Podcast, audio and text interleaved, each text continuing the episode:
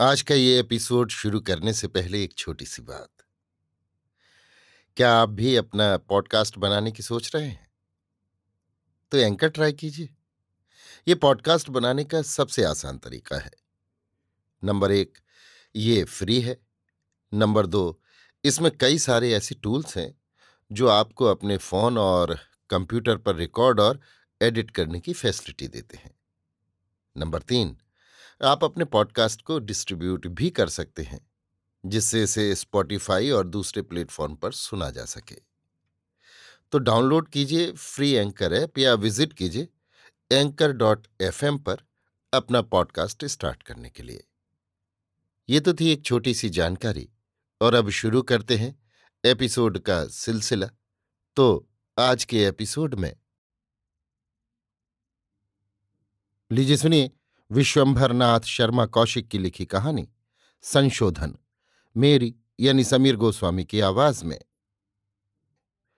मनुष्य जब जीवन के किसी क्षेत्र में कुछ दिनों रहकर स्थिर हो जाता है, तब उसके लिए उस क्षेत्र को छोड़कर किसी दूसरे क्षेत्र में काम करना यदि असंभव नहीं तो कठिन अवश्य हो जाता है। एक कपड़े का व्यापारी जो उसमें रम गया है और जिसने अपने जीवन का कुछ अंश उसमें व्यतीत किया है, वो यदि उसे छोड़कर कोई दूसरा काम करना चाहे तो उसे कठिनता पड़ेगी। जो व्यक्ति आरंभ से दासत्व में पड़ गया है और उसमें स्थित हो गया है तो उसे कोई स्वतंत्र काम करना एक बड़ा कठिन काम दिखाई पड़ता है। उस काम में उसे चाहे कष्ट ही क्यों न होता हो, पर वो कभी कोई दूसरा काम करने का साहस तक नहीं करता, चाहे उस दूसरे कार्य में उसकी उन्नति की आशा भी हो। ठीक यही दशा पंडित राजनारायण की थी।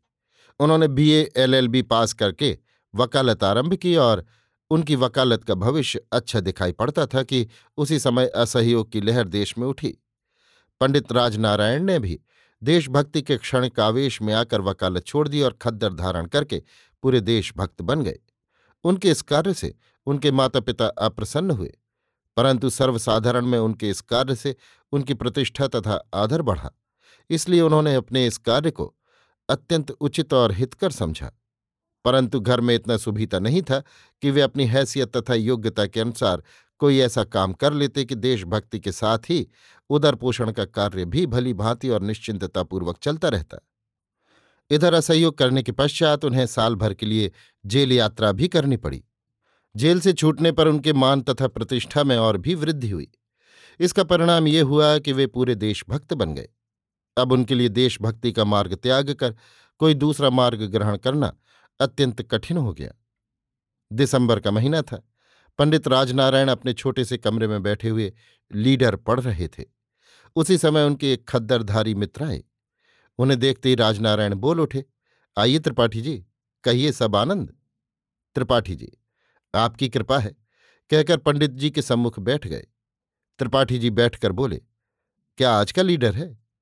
पंडित जी। जी हाँ। त्रिपाठी जी, क्या समाचार हैं? पंडित जी, कोई विशेष बात नहीं, कांग्रेस की तैयारियाँ बड़े जोरों से हो रही हैं।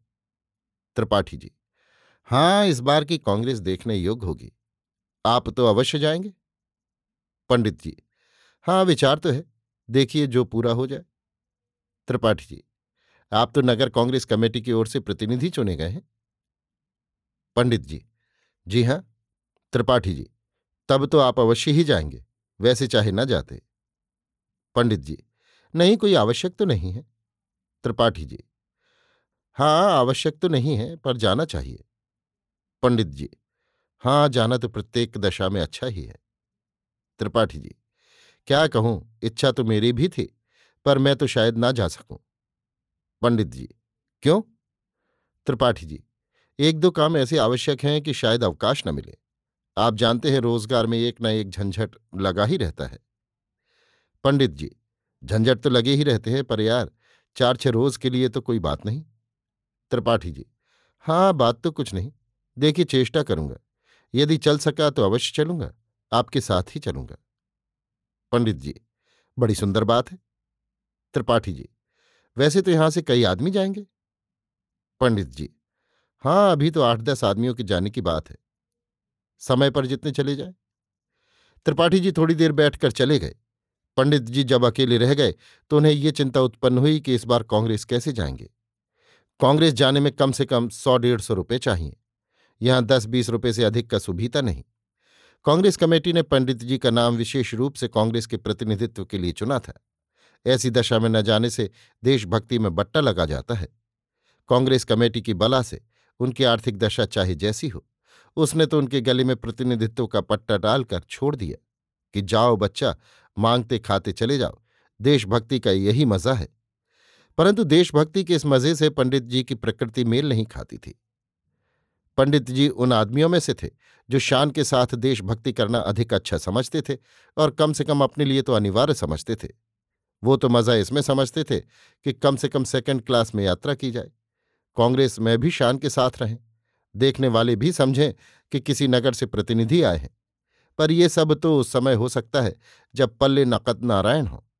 जिस समय कांग्रेस कमेटी ने पंडित जी का नाम प्रतिनिधित्व के लिए चुना था, उस समय पंडित जी शर्म के मारे ये कह न सके कि, भाई, हमारा नाम मत चुनो, हम न जा सकेंगे, हमारी आर्थिक दशा अच्छी नहीं है।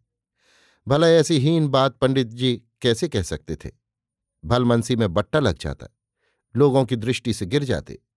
अभी तो लोग ये समझते हैं कि पंडित जी को असहयोग किए इतने दिन हो गए। वे अपना सारा समय देशभक्ति ही में लगाते हैं। अन्य कोई काम नहीं करते। ईश्वर का दिया हुआ सब कुछ है। उन्हें कमी क्या है? पिता ने यथेष्ट धन संग्रह किया है। वो सब देश के ऊपर न्यछावर किए दे रहे हैं। उन्हें परवाह किस बात की है? परंतु पंडित जी को जैसी परवाह थी, वो उनका हृदय ही जानता था। पंडित जी इसी चिंता में ग्रस्त रहे। सोचा पिता से मांगे। परंतु फिर विचार आया कि पिता गृहस्थी का भार उठाए हुए हैं। यही क्या कम है? कहाँ से देंगे? बड़ी देर तक सोचते रहे। अंत में यही स्थिर किया कि एक बार पिताजी से ही कहें, जहाँ इतना कर रहे हैं, वहाँ ये भी कर ही देंगे। दूसरे दिन उपयुक्त अवसर देखकर पंडित राजनारायण ने अपने पिताजी से कहा, पिताजी, आपको मालूम है, इस बार कांग्रेस बड़ी धूम से हो रही है। पिताजी ने लापरवाही से उत्तर दिया, हाँ, पढ़ा तो था। पंडित जी, इस बार की कांग्रेस देखने योग्य होगी। पिताजी ने इसका कुछ उत्तर न दिया। पिताजी की उदासीनता देखकर राजनारायण का हृदय डूबने लगा, परंतु फिर साहस करके बोले, यहाँ से बहुत से लोग जा रहे हैं। इस बार पिता ने कुछ उत्सुकता प्रकट की, बोले कौन कौन जा रहा है? राजनारायण ने कुछ नाम बताए, तत्पश्चात बोले, कांग्रेस कमेटी ने मेरा नाम भी चुना है और खास तौर से चुना है। पिता, तुम्हारी तो आजकल नगर के नेताओं में गिनती है, तुम्हारा नाम क्यों ना चुना जाएगा? राजनारायण प्रसन्न मुख होकर बोले हाँ लोग बड़ा ज़ोर डाल रहे हैं। कहते हैं, तुम्हें अवश्य चलना चाहिए। आपकी क्या राय है? राजनारायण के पिता संसार देखे हुए और एक ही खुर्राट थे।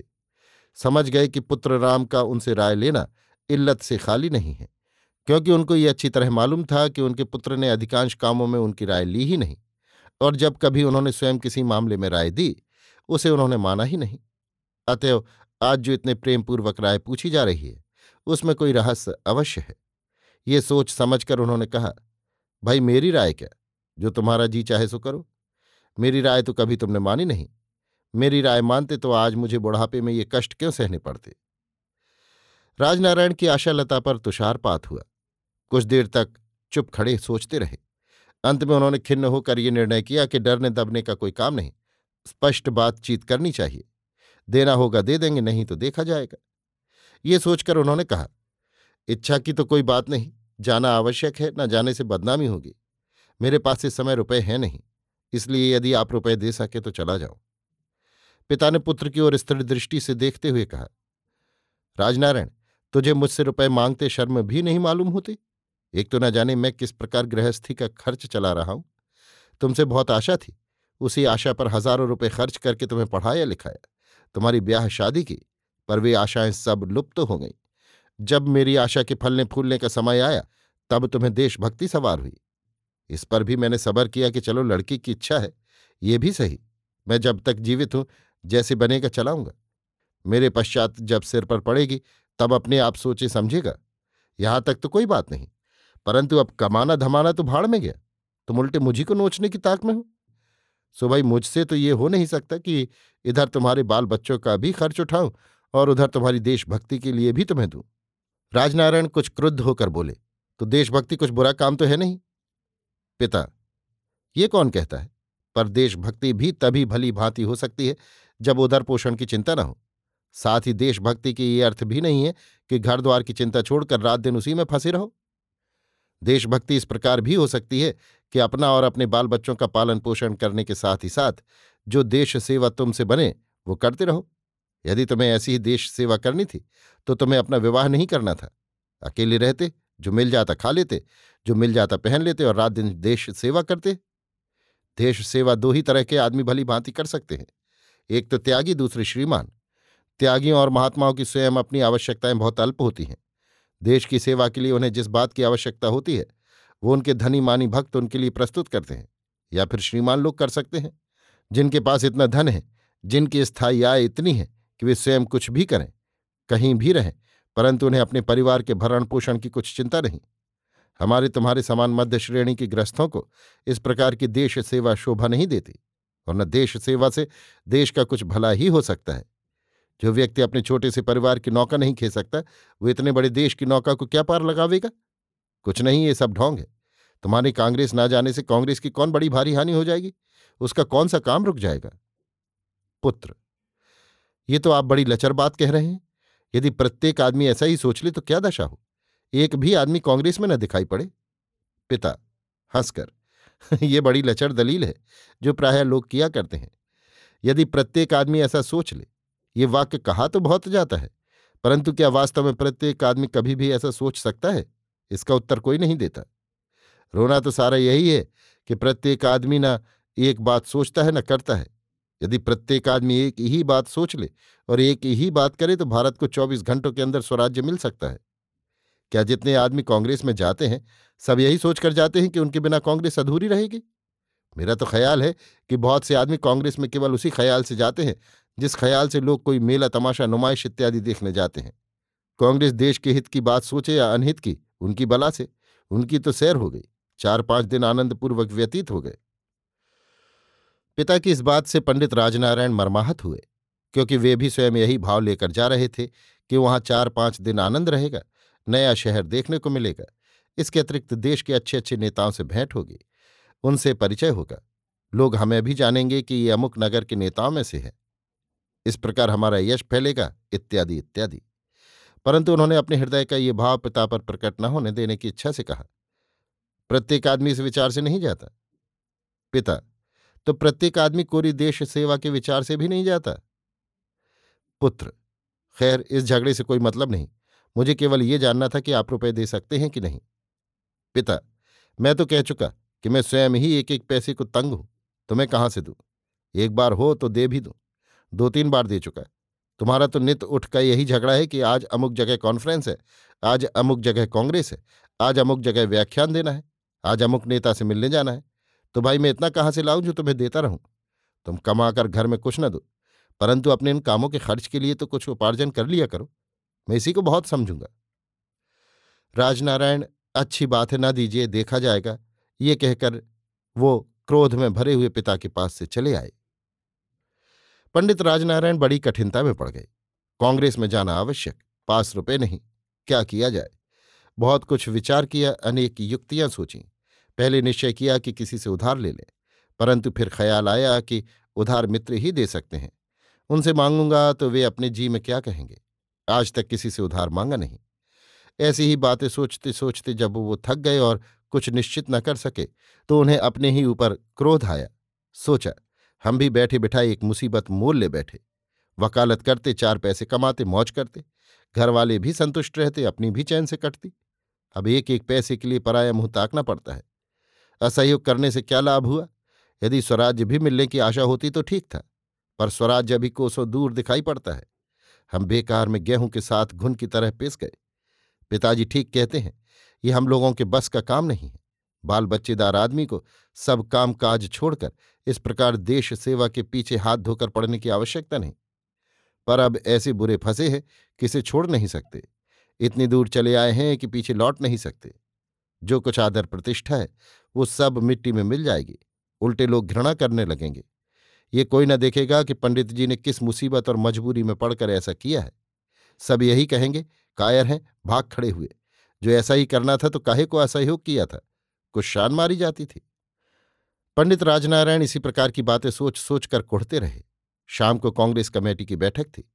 पंडित जी उसमें गए। इन्हें देखते ही लोगों ने कहा, आइए पंडित जी। एक साहब ने पूछा कहिए, किस दिन चलिएगा? पंडित जी कुछ अन्य मनस्क थे। बोले, कहाँ? वो व्यक्ति बोला, कांग्रेस में, चलिएगा ना? एक दूसरे व्यक्ति बोल उठे, वाह, ये तुमने एक कही। पंडित जी हमारे नगर के खास आदमी हैं, ये ना जाएँगे तो जाएगा कौन? अब की तो पंडित जी, आप भी वहाँ किसी प्रस्ताव पर बोलिएगा। सब्जेक्ट कमेटी में भी आपका होना आवश्यक है। ये सम्मान सूचक वाक्य पंडित जी के कानों को बड़े मधुर लगे। आत्मसम्मान तथा आत्मगौरव का नशा से चढ़ाया। पर यह नशा कुछ ही क्षण रहा, जहाँ कांग्रेस जाने और अपनी असमर्थता की याद आई, वहीं सारा नशा उतर गया। एक लंबी सांस छोड़कर सोचने लगे, इस काम में जितना मान तथा आदर है, उतना किसी में नहीं। यदि आर्थिक चिंताएँ न होती तो इससे बढ़कर सुख किसी में नहीं था, पर वे ही सज्जन फिर बोले, पंडित जी, दिन निश्चय कर लीजिए, हम सब आपके साथ ही चलेंगे। पंडित जी मन ही मन में जलकर खाक हो गए, सोचने लगे, सब अपनी ही कहते हैं ये कोई भकुआ नहीं कहता कि आपका कांग्रेस का खर्च हमारे सिर रहा। पंडित जी पंडित जी कहते, जीभ घिसी जाती है और अभी जो किसी से कह दूँ कि अच्छा मैं आपके साथ चलूँगा, मेरा सब खर्च आप पर रहा तो अभी सत्रह कोने का मुँह बनावे और मुँह फेर लें। फिर ये ध्यान न रहे कि पंडित जी का जाना आवश्यक है। हर एक सार्वजनिक काम में हमारी पूछ होती है, पर यह कोई जानने की परवाह नहीं करता कि पंडित जी की हालत क्या है। इनका खर्च कहाँ से चलता है? पंडित जी का चित्त इतना खिन्न हुआ कि कांग्रेस कमेटी में उनका जीना लगा। सिर के दर्द का बहाना करके उठाए। पंडित राजनारायण ने अंत में ये स्थिर किया कि इस बार तो जैसे बने कांग्रेस चलना ही चाहिए। भविष्य में देखा जाएगा। ये सोचकर उन्होंने बहुत चेष्टा करके लड़ भिड़कर अनुनय विनय करके कुछ रुपए अपनी माता से लिए और कुछ अपनी पत्नी से। इस प्रकार उन्होंने कांग्रेस जाने की तैयारी कर ही ली। पर इस प्रकार रुपए प्राप्त करने में उन्हें जितना मानसिक क्लेश हुआ, उसे वो ही जानते थे। पंडित जी कांग्रेस पहुँच गए। वहाँ चार पाँच दिन खूब आनंद से कटे। वहाँ अच्छे अच्छे आदमियों से परिचय हुआ, उत्साह बढ़ा। परंतु कांग्रेस से लौटकर घर आए, तब उन्हें ये चिंता सवार हुई कि इस प्रकार बेनकेल के ऊँट बने फिरने से काम न चलेगा। खाली देश सेवा में समय व्यतीत करने से भोजनों के लाले पड़ जाएँगे। इसलिए कोई ऐसा उद्योग करना चाहिए जिससे चार पैसे की आमदनी होती रहे। अंत में बड़ी कठिनता से और अत्यंत चेष्टा करने के पश्चात पंडित राजनारायण को तीस रुपये मासिक के दो ट्यूशन मिले। उनके दुर्भाग्य से जिस शहर में वो रहते थे, वो एक छोटा शहर था। वहाँ कोई व्यापारिक नगर नहीं था, इसलिए वहाँ सरकारी नौकरी तथा वकालत को छोड़कर और कोई आमदनी का अच्छा द्वार न था। इसलिए उन्हें और भी कठिनता पड़ी। इस प्रकार लस्टम पस्टम एक वर्ष व्यतीत हुआ। पंडित राजनारायण की आर्थिक दशा प्रतिदिन खराब होती गई। कई बार उनके पिता ने उन्हें समझाया कि, तुम इस झगड़े को अलग करो, वकालत करना आरंभ करो। परंतु पंडित राजनारायण को पुनः वकालत आरंभ करना बड़ा कठिन कार्य दिखाई दे रहा था। अंत को पिता भी झींक कर चुप हो रहे। इधर पंडित राजनारायण अपनी देश सेवा का छकड़ा किसी न किसी प्रकार चला रहे थे। दिखाने के लिए सब कुछ करते थे। खद्दर भी धारण करते थे। कसम खाने के लिए प्रतिदिन चार छह माशे सूत भी काट लेते थे। परंतु हृदय में वे उस घड़ी को कोसते थे, जिस घड़ी में उन्हें असहयोग करने की धुन सवार हुई थी। उसी वर्ष उनके नगर में प्रांतीय कांग्रेस हुई। उसमें वे एक खास पद पर नियुक्त हुए। रुपया, पैसा तथा हिसाब किताब भी उनके हाथ में था। अतएव वो इस सुअवसर से लाभ उठाने का लोभ संवरण न कर सके। अभाव और दरिद्रता में पड़कर बिरले ही मनुष्य दृढ़ रह सकते हैं। खेद है कि पंडित राजनारायण उन बिरले मनुष्यों में से नहीं थे। उन्होंने जहाँ तक बना, वहाँ तक जनता की रकम पर हाथ साफ़ किया। जब जब उनके अंतकरण ने उनके इस कार्य के विरुद्ध आवाज़ उठाई तब तब उन्होंने ये कहकर उसे संतुष्ट कर दिया कि जब हम जनता की सेवा करते हैं, तब हमें उसके धन के कुछ अंश को अपने व्यय में लाने का नैतिक अधिकार है। परंतु उस समय वे ये भूल जाते थे कि यदि वे खुले तौर पर कह सुनकर ऐसा करें, तब तो किसी अंश में ये ठीक भी है, पर इस प्रकार गुपचुप कार्य करना न्याय के अनुकूल कदापि नहीं। जिस कार्य में लोगों की आत्मा उच्च होती है, उसी कार्य में उनकी आत्मा पतित भी हो सकती है। वे मनुष्य से पशु तक बन सकते हैं। देश सेवा एक ऐसा महत् कार्य है कि उसमें पढ़कर मनुष्य उच्चात्मा बन सकता है। लेकिन पंडित राजनारायण उसमें पढ़कर नीचात्मा बन गए। परंतु इसमें देश सेवा का कुछ भी अपराध नहीं। ये पंडित राजनारायण की प्रकृति और स्थिति का अपराध था। इस घटना के पश्चात प्रतिदिन उनकी आत्मा का पतन होता गया। पहले वे स्वप्न में भी कभी किसी संस्था के कोष पर दृष्टि न डालते थे। परंतु कॉन्फ्रेंस होने से उन्हें इस बात का चस्का पड़ गया। वे सदैव इसी ताक में रहने लगे कि कोई सार्वजनिक काम हो, कोई चंदा उठे अथवा कांग्रेस कमेटी में उन्हें ऐसा पद मिल जाए कि जिससे कोष और हिसाब किताब उनके हाथों में रहे, इत्यादि इत्यादि। पहले वे आर्थिक सहायता की आकांक्षा नहीं करते थे, परंतु अब वे प्रायः श्रीमानों से ये इच्छा लेकर मिला करते थे कि वे कुछ उनकी आर्थिक सहायता करें। पहले वो किसी से उधार नहीं लेते थे, परंतु अब उधार मांग लेना तो कोई बात ही नहीं थी, पर साथ ही लेकर देना उन्हें बड़ा बुरा मालूम होता था। जो बेचारे उनसे अपने रुपयों का तकाजा करना उचित नहीं समझते थे, उनके रुपये वसूल भी नहीं होते थे। इतना सब कुछ था, परंतु पंडित जी के मान तथा प्रतिष्ठा में कोई अंतर नहीं पड़ा था। संसार में सच्चाई कम तथा ढोंग अधिक है। जो लोग अपने घर की चार दीवारी के भीतर बैठकर पंडित जी के इन कार्यों की आलोचना घृणा के साथ किया करते थे, वे ही मंच पर खड़े होकर सर्वसाधारण के सामने पंडित जी की प्रशंसा के पुल बाँध देते थे। लोगों के इस कार्य से पंडित जी का साहस और भी बढ़ता जाता था। रात के आठ बज चुके थे। पंडित जी कांग्रेस कमेटी की बैठक से लौटकर घर आ रहे थे। उसी समय एक मनुष्य ने उनके पास आकर कहा, पंडित जी, मुझे आपसे एक बात कहनी थी। पंडित जी उस आदमी की शक्ल देखकर सूख गए। सिट पिटाकर बोले, कहो, क्या कहना चाहते हो? उस व्यक्ति ने कहा, चार महीने हुए, आपने चालीस रुपए लिए थे। पंडित जी हाँ हाँ मुझे उन रुपयों का स्वयं ख्याल है, पर क्या करूँ, आजकल जरा हाथ तंग है। मैं शीघ्र ही प्रबंध करके तुम्हारे रुपए दे दूँगा। तुम घबराओ मत, तुम्हारे रुपए मिल जाएँगे। वो व्यक्ति, वैसे तो कोई बात नहीं, आप जब चाहते दे देते, पर इस समय मुझे आवश्यकता थी। पंडित जी, क्या करूँ मजबूरी है?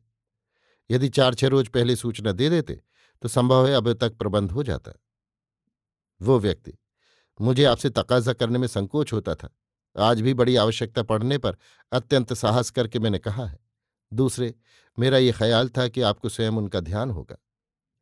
यद्यपि पंडित जी ने इस व्यक्ति के रुपये अदा करने की चिंता करने का कभी कष्ट नहीं उठाया था, परंतु वो बोल उठे, मुझे तो स्वयं ध्यान था ही, और तुम ना भी कहते तो मैं जितना शीघ्र संभव होता तुम्हारे रुपये दे देता। तुम जानते हो भाई, देश सेवा में आमदनी टके की नहीं, और हमारे ऊपर गृहस्थी का पूरा खर्च है। ना जाने ईश्वर किस प्रकार काम चला रहा है। ऐसी दशा में हाथ तंग होना स्वाभाविक ही है। वो व्यक्ति पंडित जी, आप धन्य हैं जो इस प्रकार कष्ट सहकर देश सेवा कर रहे हैं। बड़ा कठिन काम है। क्षमा कीजिएगा, मैंने बड़ी मजबूरी में पढ़कर आपको स्मरण दिलाया था। आशा है आप कुछ बुरा न मानेंगे। पंडित जी, नहीं भाई, बुरा मानने की कोई बात नहीं। तुमने स्मरण दिलाया तो अच्छा किया। भाई, देश सेवा में तो कष्ट होता ही है, क्या किया जाए? पर चाहे जो हो, हम पीछे हटने वाले नहीं हैं। हम तो देश सेवा का व्रत धारण कर चुके हैं। परंतु पंडित जी जैसा व्रत धारण किए हुए थे उसे हम भली भांति समझते हैं। नेता बनकर नाम कमाने और प्रतिष्ठा बढ़ाने की महत्वाकांक्षा ने उन्हें इतना जकड़ रखा था कि वो उसके लिए देश सेवा तो क्या अत्यंत घृणित से घृणित काम करने के लिए भी सदैव प्रस्तुत रहते थे।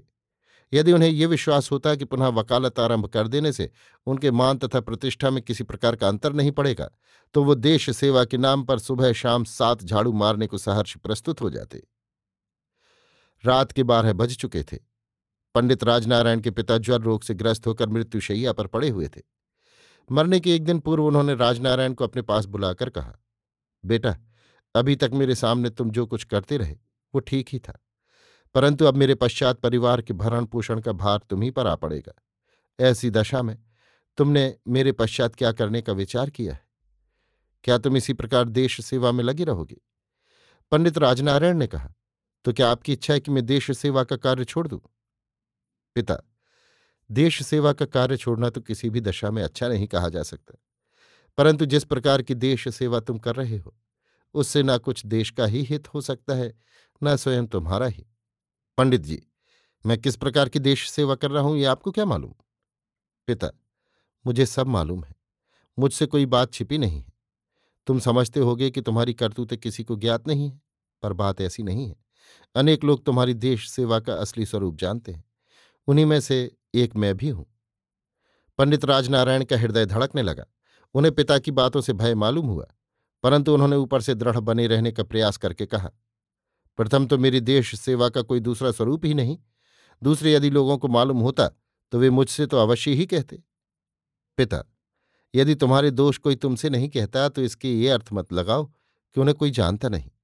ये भूल प्रायः लोग किया करते हैं। लोग समझ बैठते हैं कि उनके दोषों की चर्चा उनके कानों तक नहीं पहुँचती। इस कारण उन्हें कोई नहीं जानता। इसके अनेक कारण होते हैं। कुछ लोग तो उपेक्षा करते हैं। वे सोचते हैं, अपने से क्या मतलब? जो करते हैं, करने दो।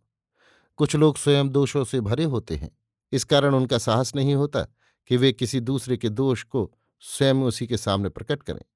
उन्हें भय रहता है कि कहीं कोई उनके दोषों की भी आलोचना न करने लगे। ये ठीक है कि ऐसे मनुष्य भी अधिक होते हैं जो वास्तव में किसी व्यक्ति के आचरणों से अवगत नहीं होते।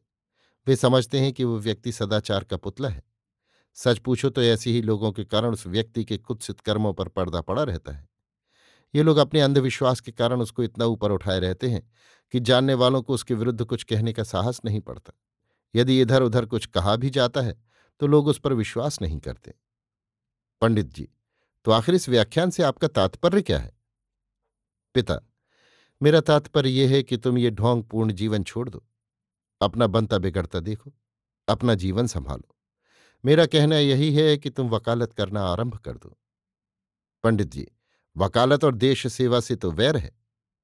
पिता, ये तुम्हारी भूल है। जिनके हृदय में देश सेवा के भाव होते हैं, वे प्रत्येक दशा में देश सेवा कर सकते हैं। ये बात दूसरी है कि वे किसी विशेष सिद्धांत अथवा आदर्श का पालन न कर सकें। पर देश सेवा वे भली भांति कर सकते हैं। पंडित जी, वकालत करके मैं किस प्रकार देश सेवा कर सकूँगा, ये मेरी समझ में नहीं आता।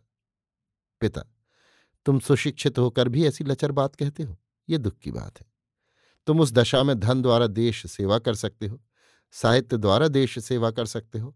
हाँ यदि तुम्हें इसी प्रकार देश सेवा करनी भली मालूम होती हो तो शौक से करो, पर यह ढोंग और नीचता छोड़ दो। ये देश सेवा नहीं देशद्रोहिता है। इस प्रकार की देश सेवा से तुम्हारा कितना पतन हुआ है, इसे मैं जानता हूँ और तुम भी भली भांति जानते हो। पंडित राजनारायण ने पिता की ओर देखा। पिता और उनकी आँखें चार हुईं। पिता की आँखों में कुछ ऐसी बात थी कि पंडित राजनारायण की गर्दन लज्जा से झुक गई। पिता ने फिर कहना आरंभ किया, देश सेवा के पवित्र कार को क्यों कलुषित करते हो राजनारायण? इससे अधिक पाप और क्या होगा?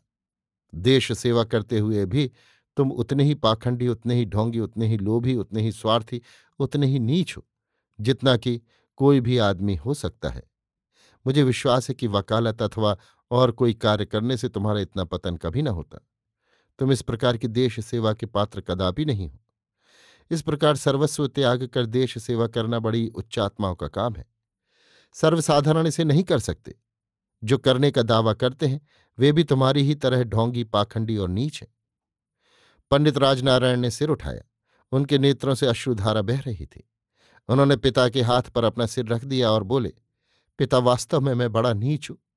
नाम कमाने और आदर पाने की महत्वाकांक्षा ने मुझे इस दशा पर पहुँचाया। मैंने इसके चक्कर में पड़कर बड़ी नीचताएँ की। ऐसी नीचताएँ मैं और किसी भी कार्य में कदाचित ही करता। पिता, बेटा, मुझे ये देखकर प्रसन्नता हो रही है कि तुम्हें अपने कार्य पर पश्चाताप है। पंडित राजनारायण मुझे हृदय से पश्चाताप है। अब आप जैसा कहें वैसा करो। पिता, मेरा कहना यही है कि तुम इस मार्ग को छोड़ दो। पंडित जी पर मैं इस नगर में मुँह दिखाने योग्य न रहूँगा। पिता, कुछ चिंता नहीं। तुम इसे अपने पापों का प्राश्चित समझकर इसे सहन करो। यदि तुम्हें ये स्वीकार न हो तो इस नगर को छोड़ दो। कहीं ऐसी जगह जाकर रहो, जहाँ तुम्हारे संबंध में लोगों को अधिक जानकारी न हो। पंडित जी, मैं ऐसा ही करूँगा। पिता, क्या सच्चे हृदय से कहते हो?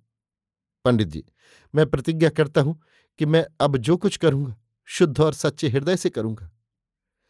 तीन वर्ष पश्चात पंडित राजनारायण ने अपना जन्म स्थान छोड़ दिया।